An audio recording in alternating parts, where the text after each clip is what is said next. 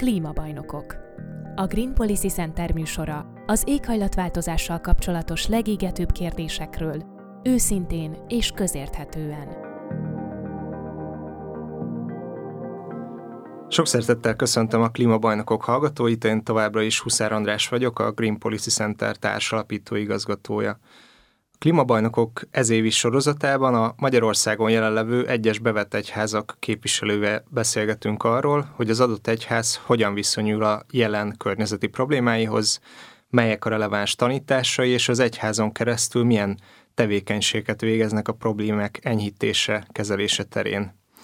Emögött a szándék mögött nem utolsó sorban az a gondolat át, hogy az egyházak a közösségteremtő és szervező erejüknél, valamint az emberekhez, emberek világhoz való hozzáállásának alakítása révén alapvetően fontos szerepet játszhatnak a környezeti kihívásokra adható válaszok megtalálásában és kezelésében is. Bízunk benne, hogy egy átfogó képet kaphatnak a hallgatók majd e tekintetben.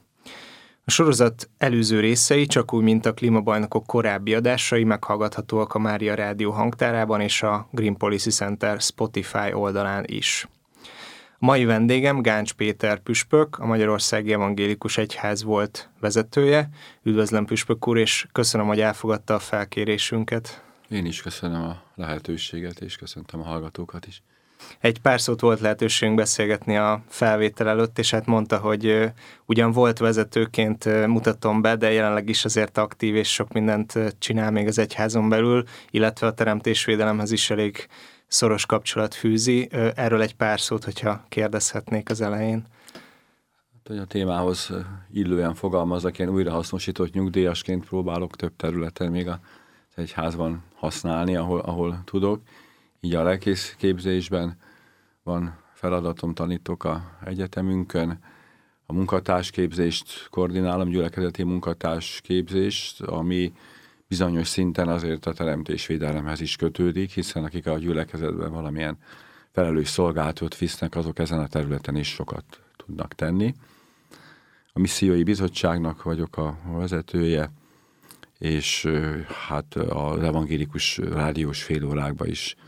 közreműködök, mert püspöki szolgálatom előtt hat évig rádió misszióban is dolgoztam. Mája rádió is ismerős nekem, úgyhogy örülök, hogy ezen a tavaszon a Almádi dialógus sorozatban egy lelki gyakorlatot én is vezethettem. Ami a teremtésvédelmi hát elköteleződésemet illeti, az elég hosszú történet. Ugye 2003-ban lettem püspök, és ez azzal is járt, hogy több világ szervezetben is bizonyos hát, felelős pozíciót kaptam, végrehajtó bizottsági tag, ilyesmi voltam a Egyházak Világtanácsa, illetve a Luteránus Világszövetségben is éveken át, és ott fölfigyeltem, meg 2000-es évek elején már, hogy világméretekben ez egy mennyire hangsúlyos probléma. Akkor nálunk azért itthon még egyházban legalábbis ez talán kevésbé volt így, így téma, illetve egy kicsit úgy átengedtük ezt a politikának, hogy ez a zöld szín, ez egy politikai szint is jelöl, és sokan úgy érezték, hogy az egyház ne csatlakozon hát politikailag leterhelt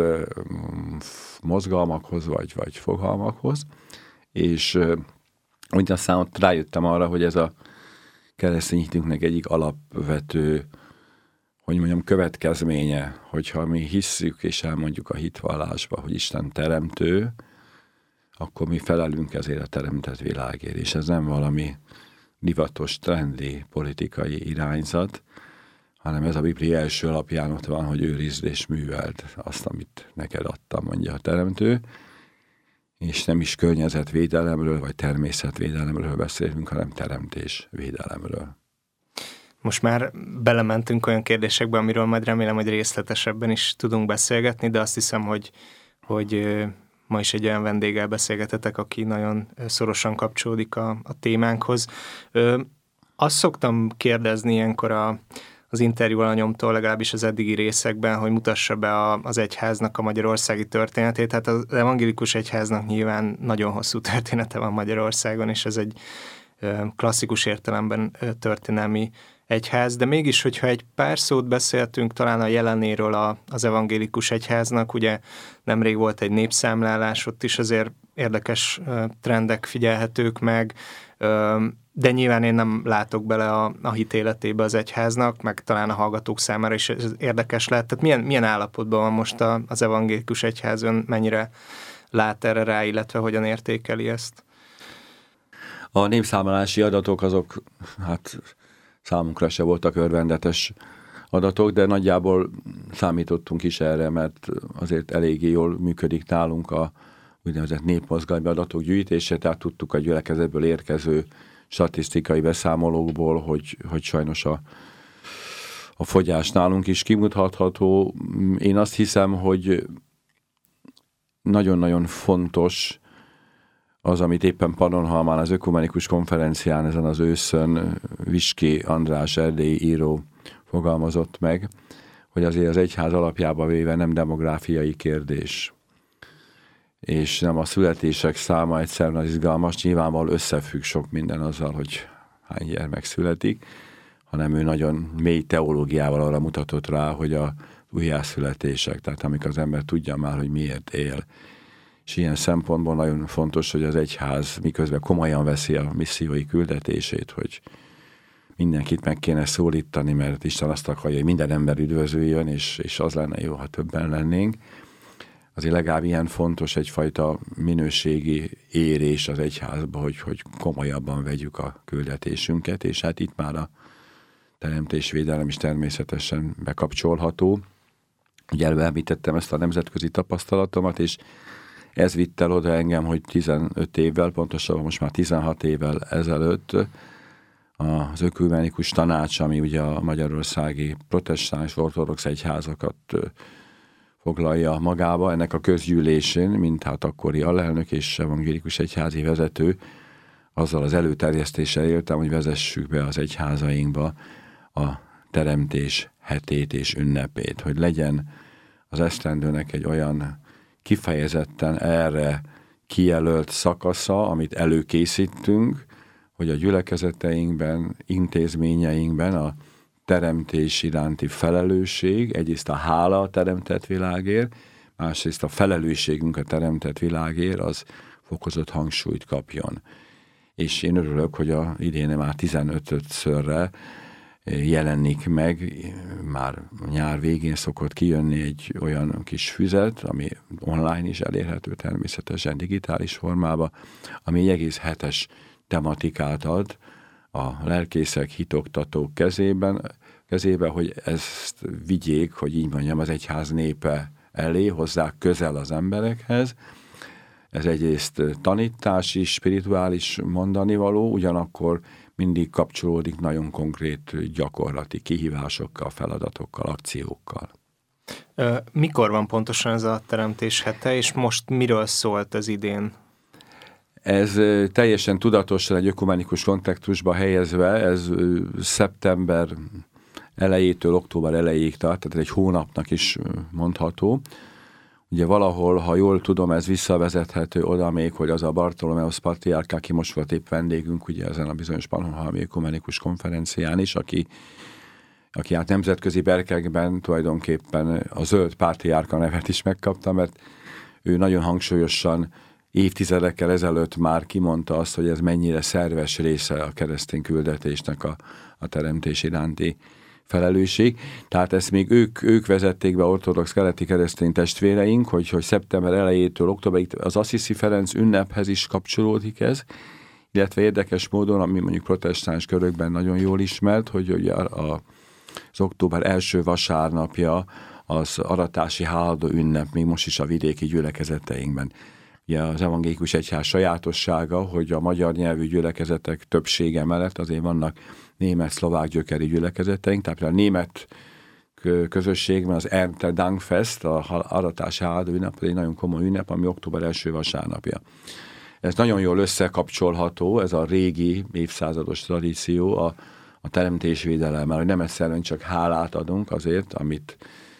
hát áldásként kaptunk a teremtett világon keresztül Istentől, és oda tesszük az oltára, vagy az oltár elé egy kosárba a kenyeret, a gyümölcsöt, a zöldséget, hogy ez egy nagyon szép szimbolikus aktus, hanem emellett végig gondoljuk, hogy mit tudunk tenni azért a teremtett világért. Tehát ez a szakasz itt így az ősz eleje, és egészen hangsúlyosan szeptember utolsó vasárnapjától október első vasárnapjáig van a teremtés hete, és a, a két vasárnapot, ami hát körbeöleli ezt a hetet, azt szoktuk teremtés ünnepének is meghirdetni. Ez kicsit hajaz arra, vagy hasonlít arra, amit januárban ökumenikus szinten megélünk az ima héten, ami szintén egy ima nyolcad, vasárnaptól vasárnapig, és ott is mindig van egy közös tematika. Na most itt a teremtés hete az idén az a víz ajándékára hívta fel a figyelmet, ezt nem kell mondani, hogy ez miért aktuális, ugye azt mondják nagyon sokan, hogy ez egy kicsit drasztikus jóslat, de hogy a következő háborúk részben a vízért fognak folyni a világban, mert azért is indulnak el olyan sokan menekültek Európa felé, mert mondjuk Afrikában a klímaváltozás miatt egyre nagyobbak az asszályos területek, egyre nehezebb a mindennapi kenyeret megtermelni, megtalálni. Tehát a víz az valami olyan kincs, amire nagyon oda kellene figyelnünk egy olyan országban, ami hát látszólag gazdag folyókban, vizekben, de ezzel együtt már mi is megtanultuk, hogy milyen fontos a tiszta víz, és hogy a vízzel felelősen gazdálkodjunk. Nagyon izgalmas ez a, ez a kezdeményezés, és engem ez személyesen is érdekel. Még talán annyit kérdeznék erről, hogy mely egyházak vesznek ebben részt Magyarországon, és mi ennek a gyakorlati megvalósulása, tehát a, az Isten tiszteleteken, egyházi eseményeken kerülnek szóba ezek a, ezek a problémák, akár a prédikációban, akár egyéb ilyen mellékesemények kapcsán, vagy hogy, hogy, hogy néz ki ez pontosan? Ugye viszonylag már régi gyakorlat, és ez most egyre inkább erősödik is, hogy a evangélikus istentiszteleteken van egy, egy, egy záró könyörgés, az oráció ökumenának is szoktuk hívni, ökumenikának, ahol ugye az egész világra kitekintve Isten elé visszük mindazt, amit úgy érzünk, hogy csak az ő segítségével tudunk elérni, vagy megkapni, vagy azt mit kérünk, és ebben nagyon régen itt emlékszem vissza, tehát amíg a 60-as, 70-es években kiadott liturgikus könyvben is már ezekben az imádságokban egy külön kis szakasz szokott lenni a, a, a teremtett világért, a, a, a termésért, az aratásért, a, mindazért, ami, ami összefügg a teremtett világgal, azért, azért könyörgünk. Most, amióta 15 éve már ilyen tematikusan hozzuk be ezt a témát, persze előkerül sok minden más is, és amit én nagyon fontosnak érzek, hogy hát viszonylag azért ahhoz képest, hogy egy kis egyház vagyunk, azért elég sok oktatási intézményünk van, óvodától kezdve kollégiumokon át gimnáziumok, és én azt hiszem itt az egyik legnagyobb lehetőség és felelősség, hogy a következő nemzedéket érzékenyíteni arra, hogy úgy nőjenek már föl, hogy természetes legyen ez számukra, hogy ez a világ olyan otthon, hogyha a gyerek szobát illik rendbe rakni esténként, meg kitakarítani, meg vigyázni mindenre, meg a játékaimra, hogy ugyanígy a kertre, a parkra, a játszótérre, hát nekem, mint gyakorló nagyapának, ugye nyolc unoka mellett ez naponkénti feladat, és, és nagyon büszke vagyok, hogy azért oda eljutottunk már, hogy egymásra is rászólnak, ha valamit véletlenül eldobnak, hogy valamit elveszítettél, vett föl. Tehát azt hiszem, hogy ezt, ezt óvodáskorban kell elkezdeni, hogy egy olyan nemzedék nőjön föl, akinek ez, ez teljesen természetes, hogy felelős azért a környezetért, ne csak elvárásaink legyen, hanem mi is érezzük, hogy részesei vagyunk ennek. Mm, most a elmondottak alapján már ez nyilván álkérdés, de azért próbálom úgy föltenni, hogy még tudjunk erről is beszélni, hogy hogy mit gondol a bevezetőben felvetett gondolatokról, hogy általában az egyházaknak van vagy, vagy lehet szerepe a környezeti válság megoldásában. Ugye nyilván erre az elmondottak alapján már nehéz lenne azt mondani, hogy nem, de hogyha, hogyha van szerepe ebben, akkor, akkor mi ez a szerep pontosan? Hogy lehet ezt jól megragadni? Um, ugye én, én abból a szempontból közelítettem, hogy a közösség szervezés és formáláson keresztül lehet ez, de, de kíváncsi vagyok az ön gondolataira ezzel kapcsolatban. Igen, hát úgy szoktuk mondani, hogy azért az egyház ugye a gyülekezeteiben él, és a gyülekezetek lehetnek egyfajta kis műhelyek, vagy minták, vagy modellek a világ számára ezen a területen. Egy nagyon fontos mozgalom, most már az is talán több évtizedes lassan, ez az ökogyülekezet mozgalom az egyházainkba, aminek az a lényege, hogy, hogy, hogy egy, egy gyülekezetnek, hogy mondjam, ki kell érdemelni azt a címet, hogy ökogyülekezet, vagyis környezettudatos. Tehát például, csak hogy egész gyakorlati példát mondjak, hogy oda figyel arra, hogy a templom, ahogy van szigetelve, hogy a templomot feleslegesen nem kell fölfűteni. Most gyakorlati példát mondok, ugye a Deáktéri gyülekezetnek, mint püspök, 15 éven át voltam egyik lelkésze. Egy elég nagy légterű templom, ugye sokan ismerik a belvárosban. Az például egy nagyon komoly vita volt, és, és nem volt könnyű meggyőzni az embereket, hogy mondjuk egy esti istentisztelet, amikor kevesebben vagyunk, akkor nem biztos, hogy szabad egy hatalmas templomteret fölfűteni azért a néhány testvérért, hanem akkor vannak kisebb terek, termek, ahol ugyanúgy meg lehet élni az Istennel és egymással való közösséget. Tehát ez egy apróság, de mondjuk egy templomnak az energiagazdálkodása is nagyon-nagyon izgalmas. Fantasztikusan jó üzenete van annak, hogyha mondjuk egy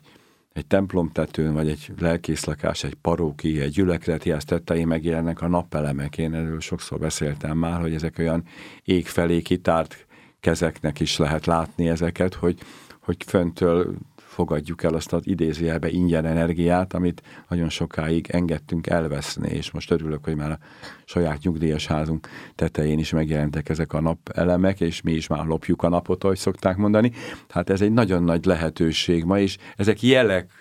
vagy olyan apróság, hogy mondjuk egy gyülekezet, ha szervez egy közösségi alkalmat, ugye ezt lehet gyülekezeti napnak nevezni, szeretett vendégségnek, bármit, ahol a terített asztal mellett is együtt vagyunk, és megéljük a keresztény közösség örömét, hogy ott, ott például megtűrjük-e a műanyag palackokat, vagy természetes, hogy a csapból üvegkancsókba hozzuk a vizet,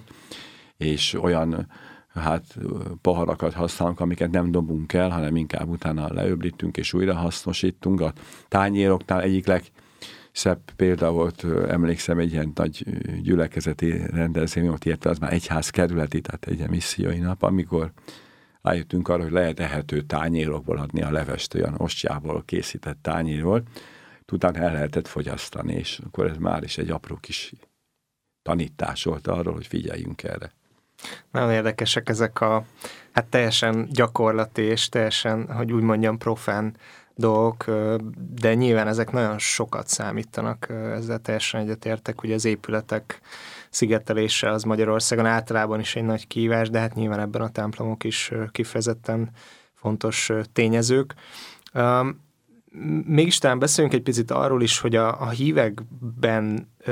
mit, mit érzékel, mit lát. Ugye én, én azt szoktam mondani, hogy a környezeti válságnak azért mégsem technológiai megoldása lesz valószínűleg, tehát nagyon jók a napelemek, meg nagyon fontos a szigetelés, de valójában itt, ahogy Ferenc pápa is erre utal a Laudato Si enciklikában, itt mégis az embernek a környezethez való viszonyában ö, szükséges hát egyrészt egy felülvizsgálat, másrészt egy egészen új kapcsolatnak a kialakítása, ami a 21. századra egy egészen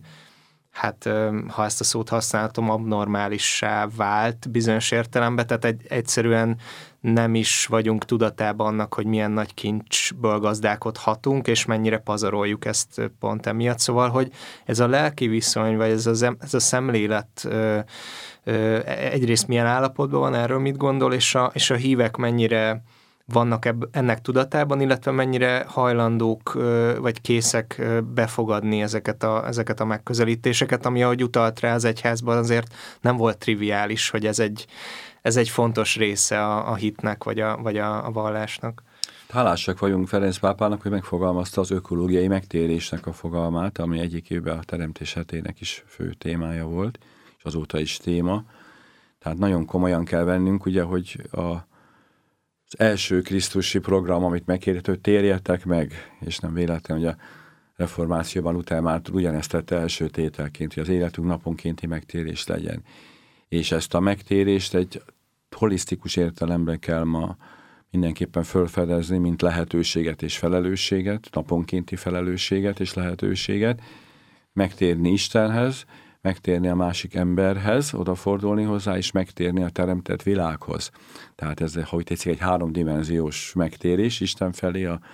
teremtménytárs felé, ezt a szót is meg kell tanulni, hogy teremtménytársak vagyunk. Ebbe bele tartozik a, a növénytől kezdve a állatvilágon keresztül minden, ami, ami, ami, és aki Istentől kapta a létét és, a, és az életét.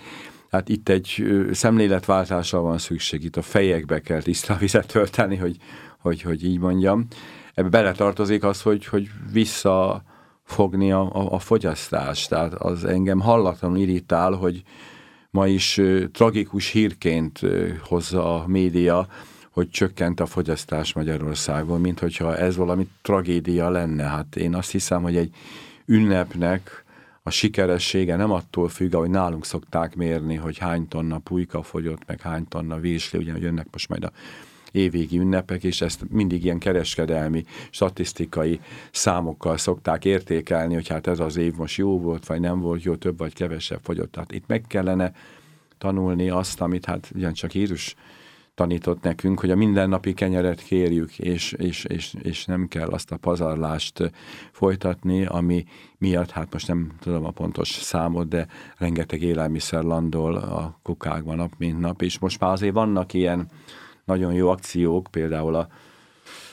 a fiam gyülekezetek ellenföldön felszerelt egy nagyon szép kis szekrényt a parókia falára, ahova a használható élelmiszereket el lehet helyezni, és hát megdöbbentő látni, hogy egy jól szituált budai városrészben is milyen sokan igénylik azt, hogy amit ott kapnak tartós élelmiszert, azt ők hát ingyen megkapják, és, és nem vész kárba. Tehát meg, megtanulni a fogyasztásunkat is mederbe terelni, és a, ami feleslegesnek tűnik, az valakinek valószínű hiányzik az asztaláról, és azt megpróbálni úgy csatornázni, az eljusson ahhoz, akinek erre szüksége van, és eleve nem úgy vásárolni, hogy hát jó, most a nagy részére nincs szükségem, akkor majd az landol a szemétbe. Szóval ez egy, ez egy teljesen új, új szemlélet kell, mert nagyon-nagyon sokáig ezen mértük az életünket, hogy, hogy mennyit tudunk fogyasztani, és, és hát közben meg lassan hát kifogy alulunk a talaj és a víz és sok minden.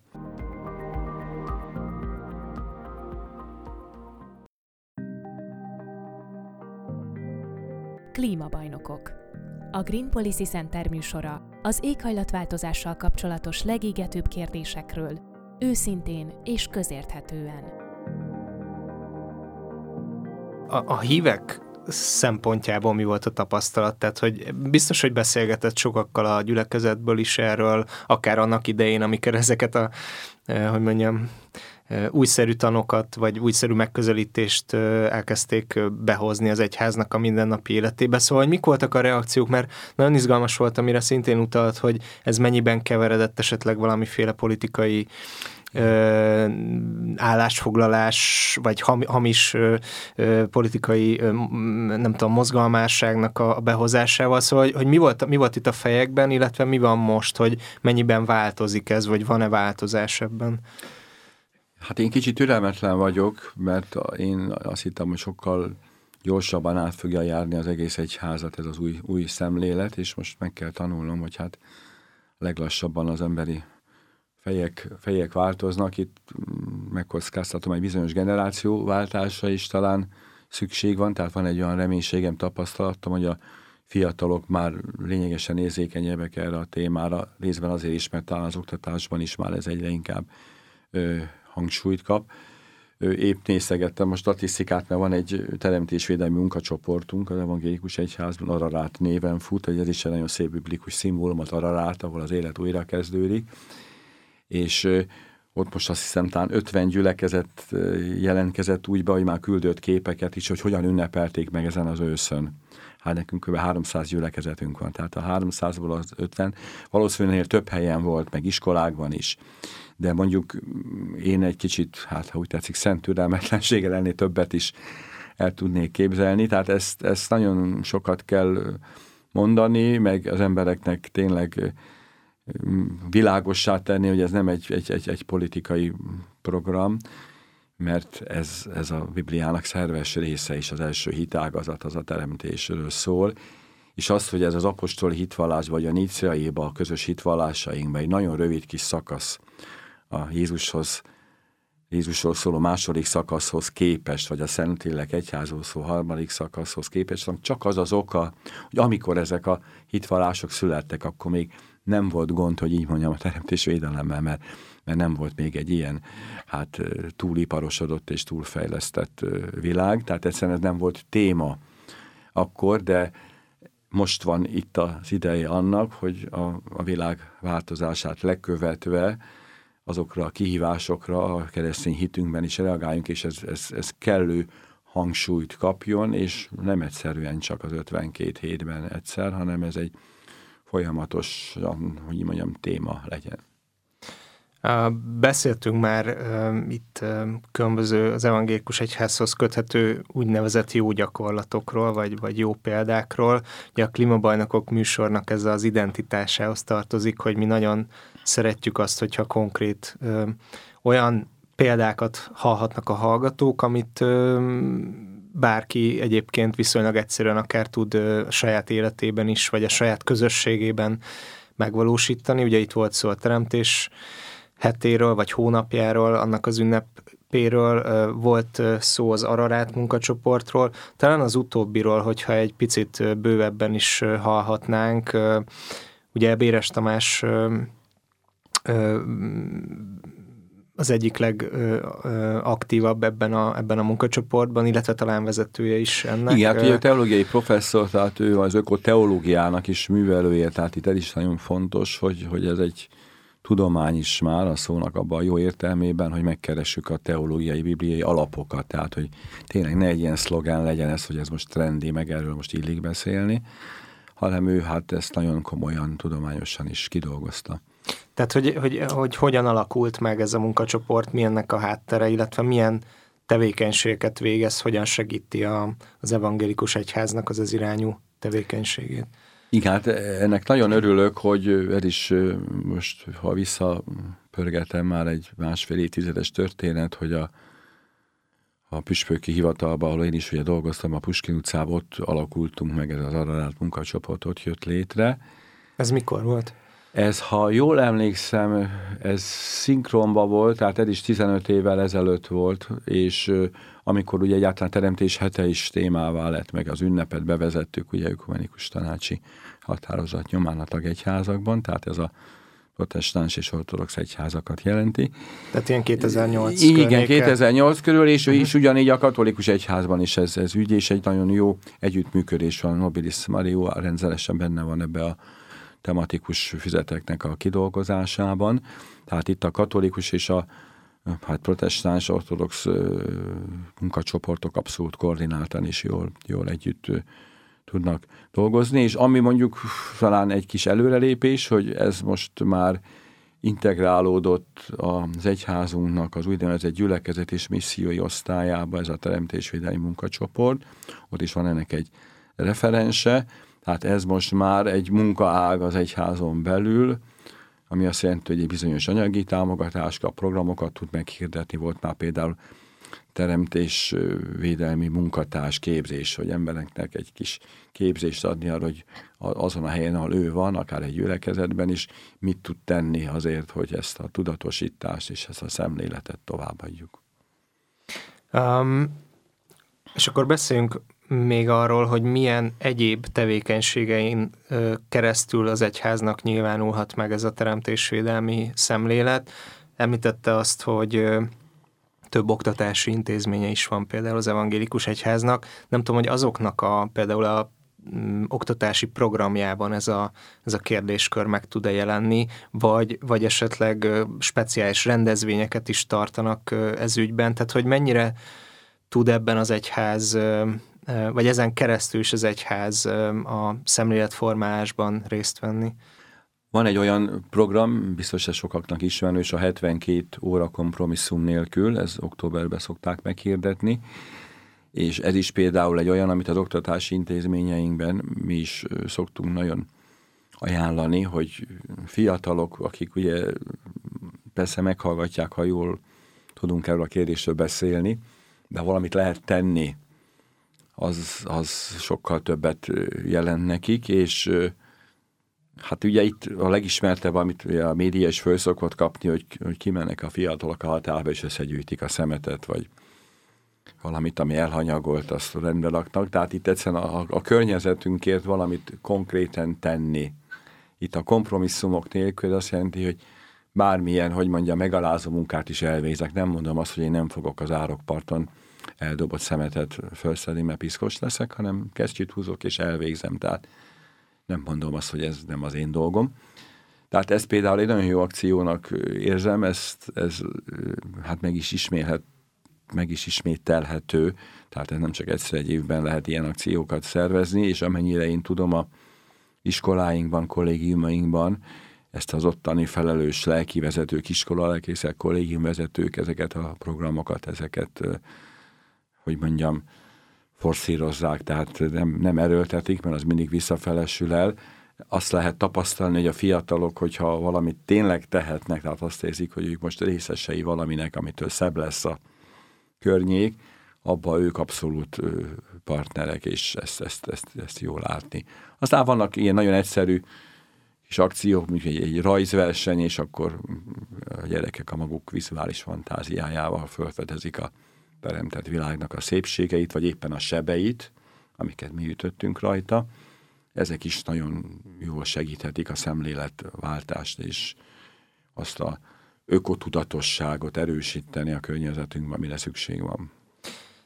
És Püspök úr mennyire lát rá a jövőbeli tervekre, vagy, vagy kérdezhetném úgy is, hogyha önön múlna, akkor milyen egyéb módokon gondolná azt, hogy az evangélikus egyház még sokkal többet tudna tenni esetleg a, mind az embereknek a, a, a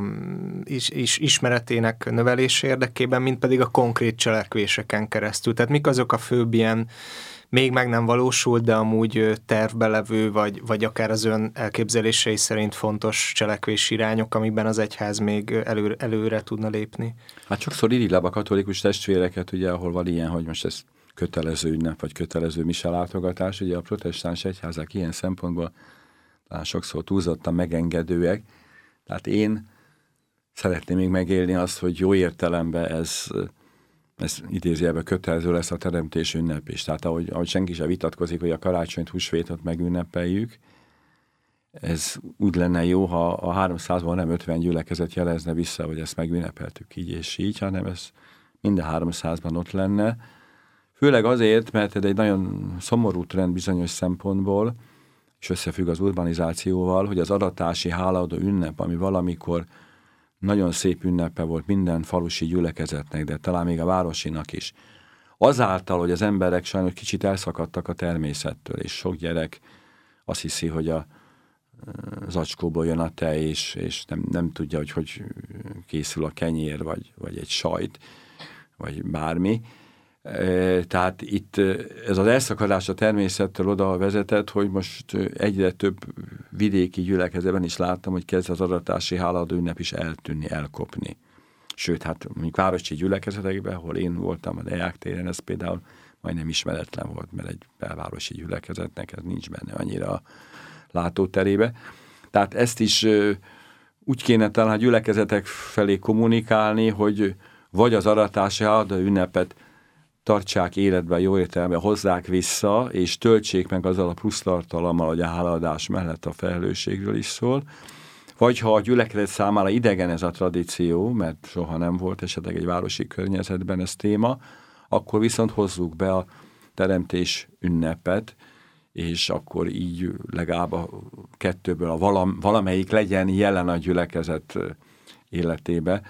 mert én azt érzem, hogy nagyon-nagyon nagy szükségünk van az ünnepekre, a hétköznapokért. Az ünnepek mindig a hétköznapokért vannak. Nem véletlenül hangsúlyozok mindig, hogy a hét első napja az a vasárnap, amikor Krisztus föltámad, akkor kapunk erőt ahhoz, hogy aztán hétfőtől szombatig elvégezzük azt, ami a küldetésünk. Utalt arra um, talán még az előzetes beszélgetéseink alkalmával, hogy, hogy egy ilyen nemzetközi fóruma is van ennek a, az egyházon belül, ennek a teremtésvédelem témának, hogy arra mennyire lát rá, vagy, vagy mi a tapasztalat, hogy más országokban a hasonló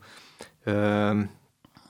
témákban, illetve hát a teremtésvédelmez kapcsolódóan milyen tevékenység folynak, kiktől lehet esetleg tanulni ebbe, vagy, vagy szoktak-e ezekről a témákról külföldiekkel is beszélgetni? Hát most egy nagyon friss élményen pár hete vehettem részt Hollandiában a Biblia társulatoknak a nagygyűlésén, ugyanis a, mint nyugdíjas püspök, most a Magyar Biblia társulatnak vagyok a, az elnöke, és, ez micsoda pontosan, mert nem biztos, ez a Biblia tudja. misszió, a Biblia kiadásáért, terjesztéséért felelős ökumenikus testület, ennek meg van a katolikus megfelelője, a Szent Jeromos Biblia Társulat, akikkel együttműködünk, és ez az ökumenikus tanácshoz hasonlóan a protestáns és ortodox egyházakat tömöríti, és az a küldetésünk, hogy a Bibliát most már nem csak nyomtatott, hanem digitális formában legkülönbözőbb eszközökkel közel hozzuk az emberekhez. Na most ami nekem most érdekes volt, hogy 7-8 évente van ez a nagygyűlés, amin több százal voltunk a világ szinte minden országából, mert a Biblia ugye a világon legnagyobb példányszámba kiadott könyv, mint tudjuk.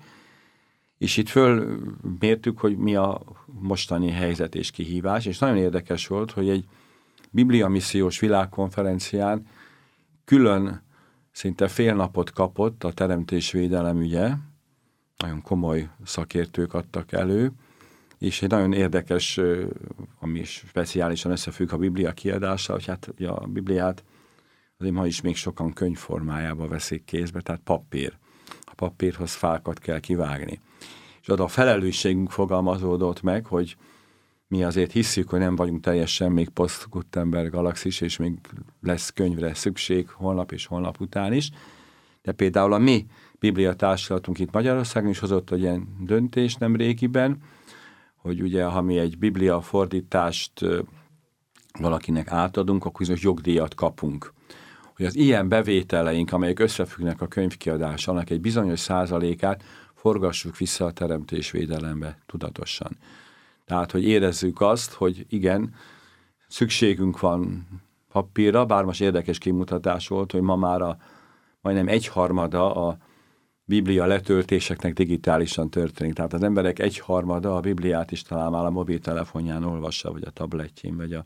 tehát nem, nem vág ki fákat, így mondjam emiatt. De nyilvánvaló, hogy sokáig reménység szerint lesz még szükség papírra és, és könyvre, de nagyon érdekes volt, hogy egy ilyen egyházi világszervezet, ami látszólag csak ilyen lelki dolgokkal foglalkozik, hogy Biblia, Biblia terjesztés is, fölismerte, hogy hiába akarjuk majd Bibliát terjeszteni egy olyan világban, mi lassan elpusztul a felelőtlenségünk miatt. És hogy még ilyenre is figyelni kell, hogy aki kiad valamit papíron, ugye ez egy nagyon fontos dolog, hogy most sokszor megjelenik, hogy kapunk egy levelet e-mailbe, hogy csak akkor nyomtassa ki a szükséges. Ezek apróságok, de tényleg egy csomó felesleges dolgot nyomtatunk ki, ami nyugodtan ott maradhatna a ö, számítógépünkön, és bármikor előhívható. Igen, ugye egyébként pont erről a témáról ö, ö, osztom majd meg a gondolataimat egy másik Mária Rádiós műsorban